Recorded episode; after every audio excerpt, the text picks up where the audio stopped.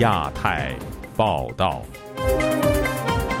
各位听友好，今天是北京时间二零二四年二月十三号星期二，我是佳远。这次亚太报道的主要内容包括：中国高调展示治疆成果，央视春晚首次设立喀什分会场；山东日照大年初一疑似发生暴力事件，网络消息遭删除。经跨省抓捕后，南京裔人士史廷福被新疆警方正式逮捕。维稳措施与中国看齐，香港将加装数千部监控摄像头，并引入人脸识别技术。美国总统拜登的竞选团队开通 TikTok 账户，引发舆论批评。接下来就请听这次节目的详细内容。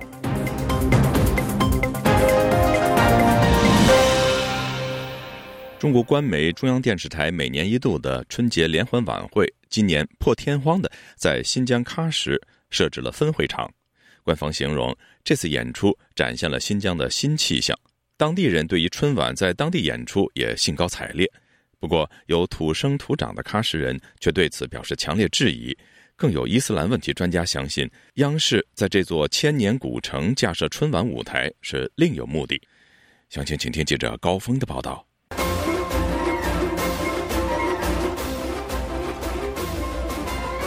耳熟能详的民歌结合现代舞曲，传统文化配合先进声光效果，春晚热潮席卷新疆城市喀什。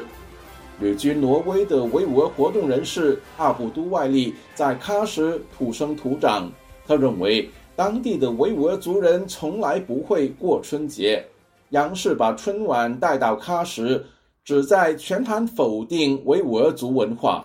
喀什是维吾尔。呃，文化的心脏，维吾尔的文化首都，在喀什搞春晚，意味着你必须接受汉族人的节日，你那让老百姓感觉到，在中国活着是作为一个汉族来活着。一个维族人住一个晚上，就让他变成一个汉族，很折磨，因为就让他们吃猪肉一样。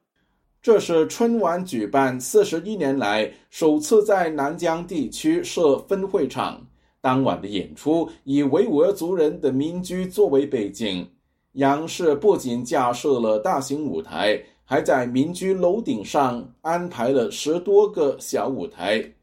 台湾国防安全研究院国安所副研究员、中亚学会伊斯兰问题专家释建宇说：“北京旨在透过歌舞升平，展示新疆反恐取得的成就。”过去没有从从来没有在新疆，不要说乌鲁木齐或者喀什都没有设置过这个春晚的舞台。这次设置就表示说，北京现在对当地的这个反恐的成效或者治安的情形非常有有把握。另外，从大外宣的角度来讲，他当然要透过春晚放给那个海外的。呃，维吾尔人甚至外国政府来看，说其实新疆的在教育营现在已经没有了。呃，这个社会其实已经从这个呃紧张的状态已经已经解除了。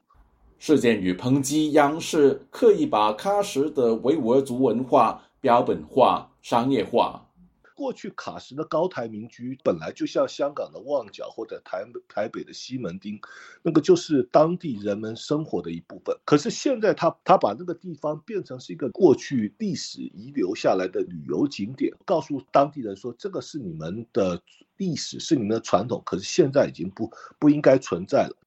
这个名为“五月新疆”的春晚环节长约六分钟，制作单位说。希望能带领观众感受新疆生活的美好。不过，当晚的演出使用的是汉语，而不是喀什居民惯用的维吾尔语。叫大家，你们可以从你们的舞蹈中，可以从某些遗留下来的历史遗迹中去去怀念过去。从北京的角度，它最理想的状态就是你们就是还可以讲当地的方言，可是实际上你们是中国的一部分。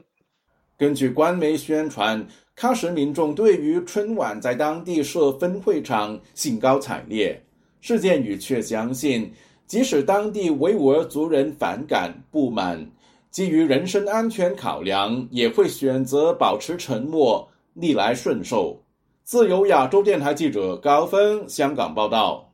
从大年初一，也就是二月十号起，互联网上盛传。山东省日照莒县洛河镇的一个村庄发生重大凶杀案件的消息。有官方背景的香港媒体也就此发出相关报道，但很快就被删除。截止到目前，中国社媒上的有关消息受到严密屏蔽。以下是本台记者王允整理的可确认信息：对山东莒县洛河镇这起事件，目前能找到的媒体报道仅有凤凰网在二月十一号和十二号的两篇报道。但上述报道的网络链接点进去之后，两篇文章都已经被删除。但在谷歌搜索结果中，凤凰网两篇报道的头两句依然显示了这起事件的有限信息。凤凰网二月十一号的报道提到，这起事件的发生地疑为莒县洛河镇窄柯村，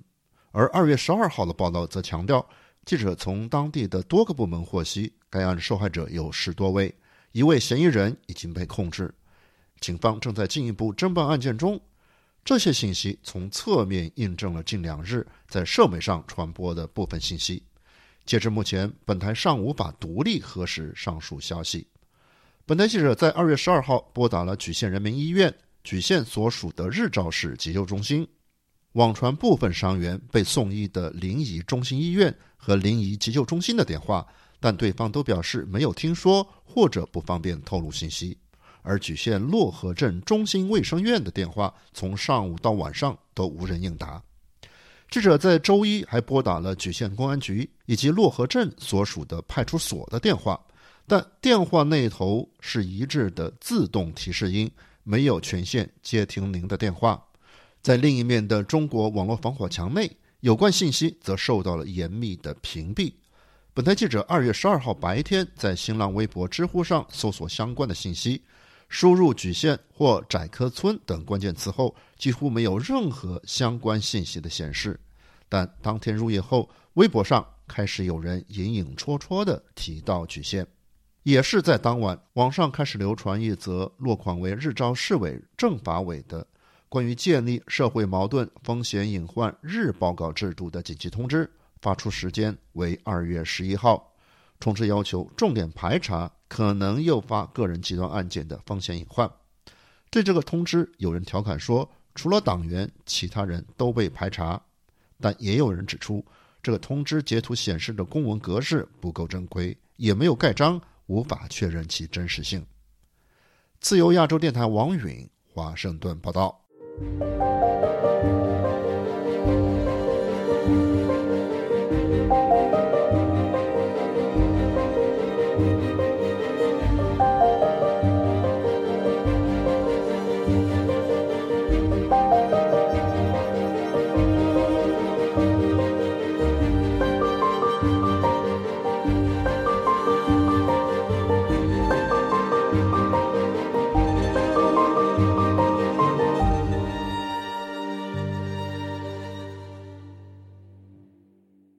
日前被公安跨省传唤的南京异议人士史廷福仍被扣押在新疆。据了解，他因为涉嫌寻衅滋事，已经被正式逮捕。今天记者高峰的报道：大约一个月前，史廷福在江苏南京住所被新疆两名公安上门带走。当时外界盛传他疑似发布新疆相关信息，触动了当局的神经。一名基于安全考量要求匿名的知情人士向本台披露，史廷福因涉嫌寻衅滋事，已遭新疆当局正式逮捕。相信与他帮助上海一名访民撰写面向新疆的上访材料有关。他仅仅是帮一个新疆维权人士写的材料，上访材料，好像是关于防止撤迁的吧。但是那个材料是无关紧要的东西。那个人，那个女的，她已经被保释出来了，但是司令福反而被抓进去了，呃，不放。他这个帮忙的不放，要搞他。你想，如果他要真的发的是很，就是说转那些敏感的东西，那为什么江苏南京不去抓他呢？这很明显的就是报复。身在美国的民运人士谢立健表示，史廷福被批捕的消息已获得家属证实。估计目前他身处新疆鄂勒泰地区。阿勒泰那可那可以说真的是天涯海角啊！维权者的话，你想去去声援啊，你这去也不方便。一些公民记者，包括一些媒体，他也是难入难以进入新疆。他本身就身体非常很多呃慢性病，我们就很担心他一个健康。那么对于这个他的家属，他的儿子去听审啊，包括都是一个很大的一个一个这种路程的一个煎熬。因为即使说你逃脱了南京地方的国保这种控制，让你出了这种这种江苏省，只要一进新疆地带，你这是三步一哨，五步一岗，你是寸步难行。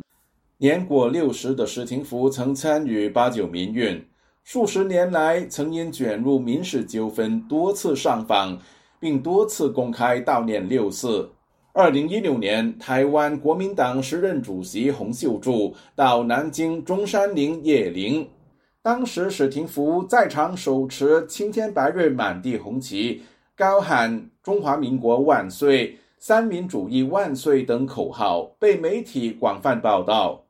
谢立健表示，史廷福在江苏南京异议人士群体当中具有一定的声望，当局对他出售显然和北京两会即将召开有关。经验比较丰富，能给更多访民就是说效仿的一个榜样。他多次都纪念六四的，那那一年洪秀柱来到这个南京陵这边来拜陵，他还哭灵，拿史丁福，其实在做一个呃，做做做成一个这种寒蝉效应，来震慑更多人，就是在两会之前不要有维权啊，所以说起到一个杀一儆百的一个作用。史廷福儿子史敬曾因参与香港维园六四烛光晚会被南京当局羁押，知情人士向本台表示。新疆警方本来计划把史静也一起带到新疆，只是后来被南京国保阻止，才侥幸获释。自由亚洲电台记者高峰香港报道。香港政府在新的一年里多管齐下，加强对港人的监控。在基本法二十三条即将立法的同时，港警表示，今年将在全香港安装超过千部监控的天眼。而且还会考虑引进人脸识别技术，此举是否意味着要把新疆管理模式引进到香港呢？以下是本台记者陈子飞的报道。香港警务处处长肖泽仪接受港媒访问时表示，会启动在全香港加装两千部闭路电视监控系统行动，首六百多部会设立在治安黑点，今年内会完成安装。被问到行动是否针对国安问题，他表示参考其他国家和地区的经验，可能会再升级。英国、德国啊、澳洲啊、新加坡、英国、德国、澳大利亚和新加坡也安装了不少的闭路电视，我们经常用。新加坡和香港作为比较，新加坡暂时已安装了九万个，就算是澳门也有一千七百个。所以我觉得，在香港人口如此密集的城市，安装两千部并不足够。肖哲也表示，行动的目的是要防止包括治安和国安等违法行为。又说，科技有助打击犯罪，不排除会引进人脸识别的技术。流亡的前香港立法会议员许志峰表示，加装大量的天眼闭路电视。监控系统是能打击犯罪，但从过去几年香港的情况看，相信加装天眼更重要是打击意见，把自发悼念或抗议的活动压到零。过去四年嚟，香港嘅警力都摆咗喺政治罪行裏边，就係一啲會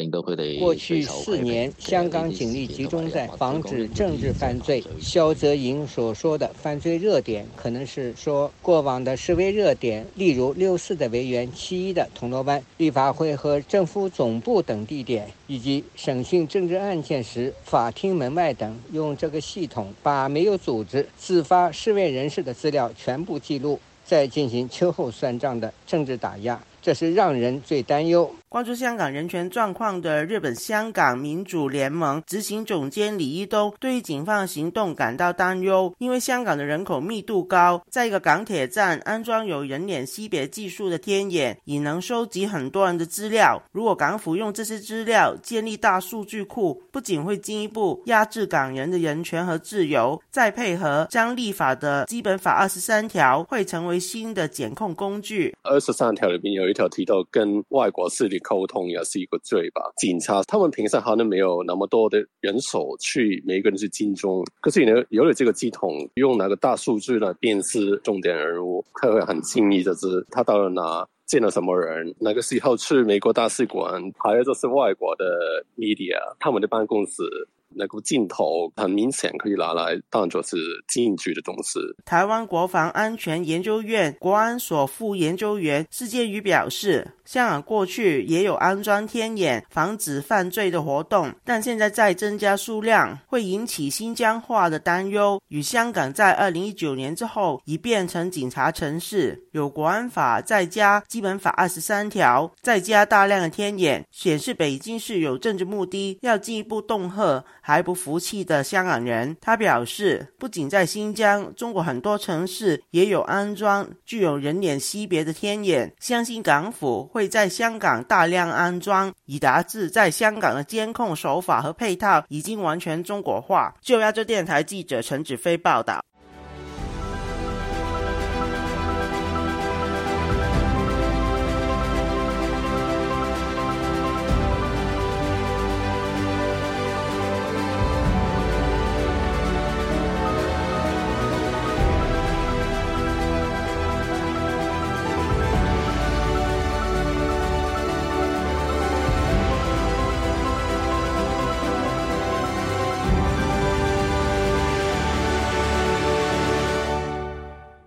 以短视频吸引年轻人的抖音国际版 TikTok 应用程序，因为隶属北京的字节跳动公司，多年来在美国引发国安问题的担忧。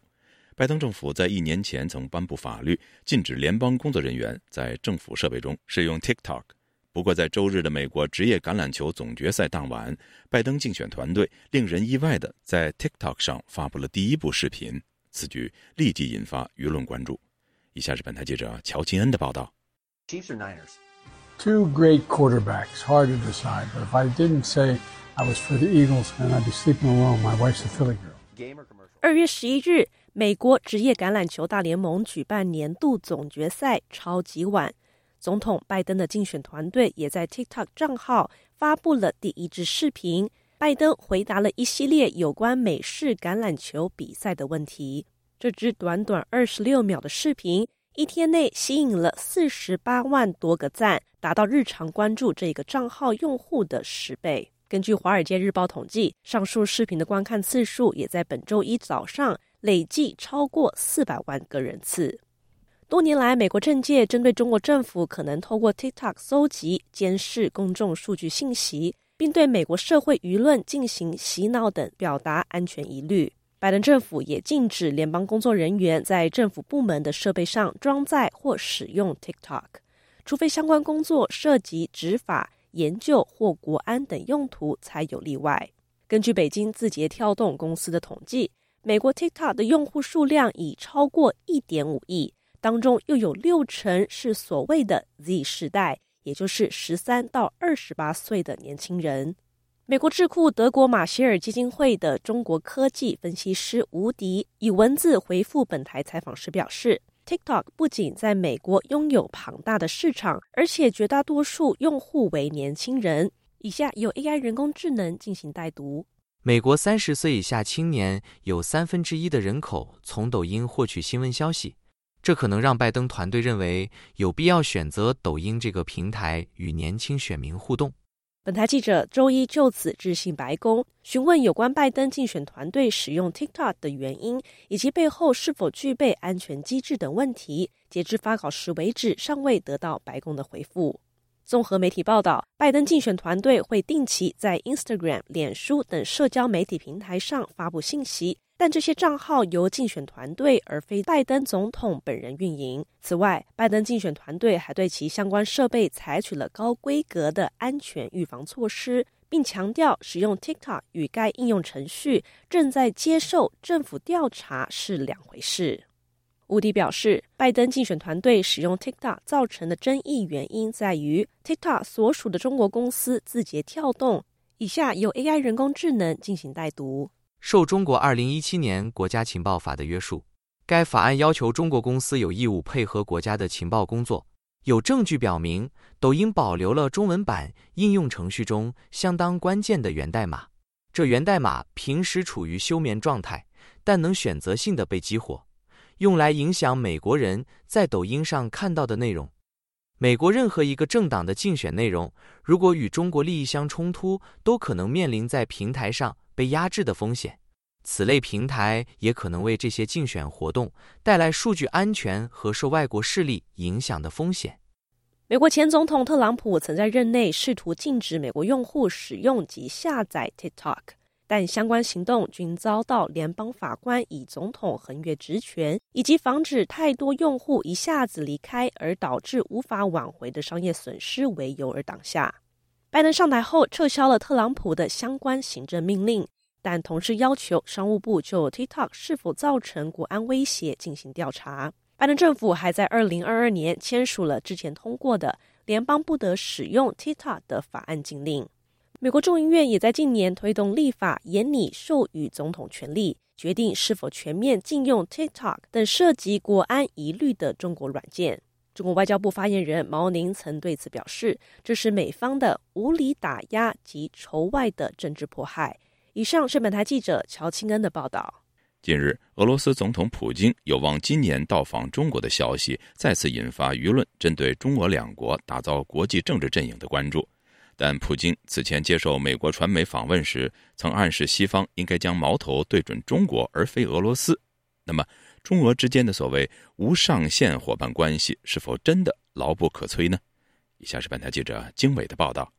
中国官方日前证实，俄罗斯总统普京将在今年出访中国，并将与中国领导人习近平举行多次会晤，以强化中俄阵线。如果此次成行，这将是普京自两千年就任总统以来的第十九次访华。美国纽约城市大学政治系教授夏明分析表示，中俄之间的无上限伙伴关系是利益驱动，并非固若金汤。他的那些专制国家，包括像伊朗了，那么他们跟俄国、中国抱团呢？但是其实呃，相互呢那个也都没有办法了，就是给予太多的实质性的，比如说像经济、技术、市场呃，或者是供应链条这方面的这个嗯支持和帮助。他认为，加之中俄的边境问题，双边关系很可能会走向恶化。中国和俄罗斯的两个角度，其实都是从蒙古那个成吉思汗的角度在看这个问题，所以他们两个呢，其实是必然走向一种那个冲撞的。近日，普京接受了美国前福克斯新闻主持人卡尔森的专访，相关中国内容引起国际社会的高度关注。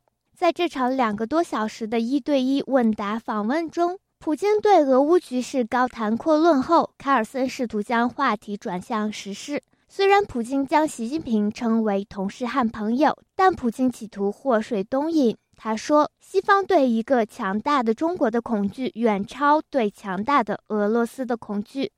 此外，普京还在专访中表示，就人口和经济规模而言，俄罗斯远落后于中国，因此俄罗斯并非美国真正的敌人。外界普遍认为，普京这番表态是暗示西方将矛头转向中国。自由亚洲电台记者经纬华盛顿报道。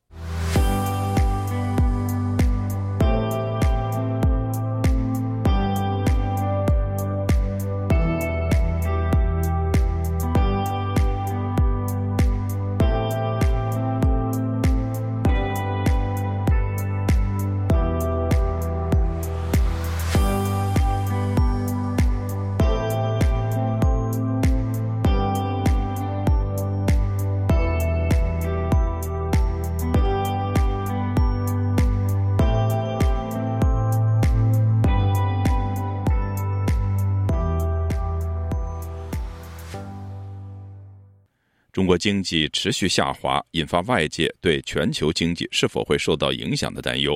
英国《金融时报》近日就警告说，中国产能过剩正在向全世界输出通缩，各国需要就此准备应对措施。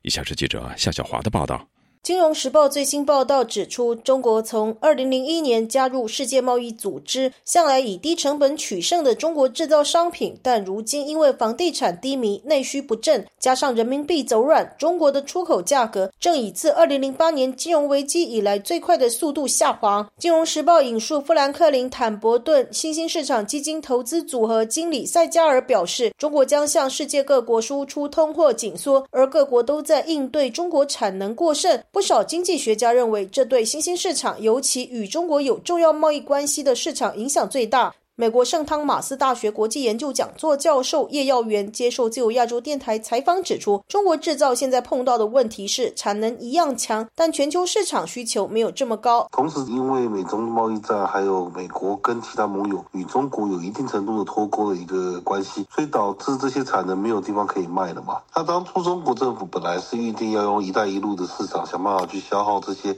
可能未来过剩的产能，但是目前看起来，这“一带一路”国家都还没有能力去做。这样的消费啊，《金融时报》报道还指出，西方制造商也对不公平的竞争抱怨增加。中国最大汽车制造商比亚迪就宣布，将它在德国的电动车价格下调百分之五到百分之十五，而奔驰警告其利润受到电动车价格战残酷的打击。叶耀元提到，民主阵营国家开始寻找可信赖伙伴取代中国，这策略性的转移使得原本设在中国的工厂很多转移到越南、印度。如果想强调美国市场，不少转往中南美洲国家。苹果的产品在未来之后都不会是中国制造的，因为目前就是要转移到越南、印度跟美国本土上来说。那对中国来说，它以后会有大概好几十万人都没有工作，因为他们不需要去帮苹果做组装啊，这个是已已经必然会发生的事情了。旅美时事评论员唐靖远接受自由亚洲电台采访指出，中国这个经济急速的在下行，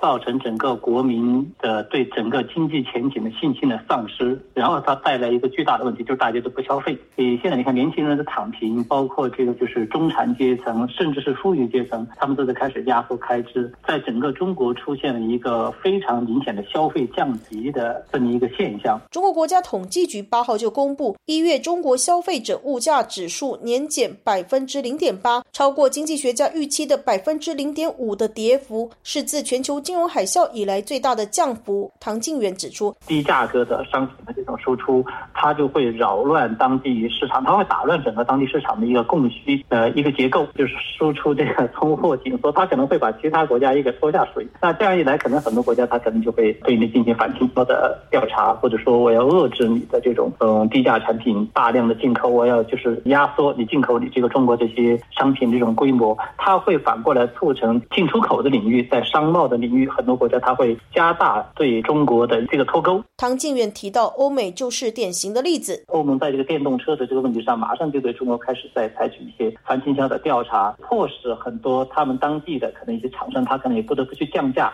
但这种降价它是有限的，一旦发现他们无论如何降价，他都其实竞争不过中国的这种商品的时候，他们一定会通过其他的。途径来减少、压低对中国进口商品的依赖。自由亚洲电台记者夏小华台北报道。听众朋友，接下来我们再关注几条其他方面的消息。据总部位于挪威奥斯陆的西藏之声和流亡藏人媒体《西藏时报》报道，四川阿坝格尔登寺僧人洛桑格桑以及洛桑拱雀。于二零零一年因抗议中国当局对西藏实施镇压政策而试图自焚。两人被关押六年后获释。近日，海外流亡藏人社区获得洛桑格桑以及洛桑贡雀的最新照片，显示两人目前的状况似乎良好，但身体上可以明显看到自焚留下的伤痕。据总部位于挪威奥斯陆的西藏之声报道，英国议会近日首次举办庆祝藏历新年的活动，以示对西藏传统文化以及民族身份的认同。十多名英国议员以及藏人行政中央驻伦敦代表团一同参加了这项活动。继中国多家媒体报道上海私募股神曹鑫不幸离世后，有消息显示，该事件背后可能与近期中国股市持续下跌有关。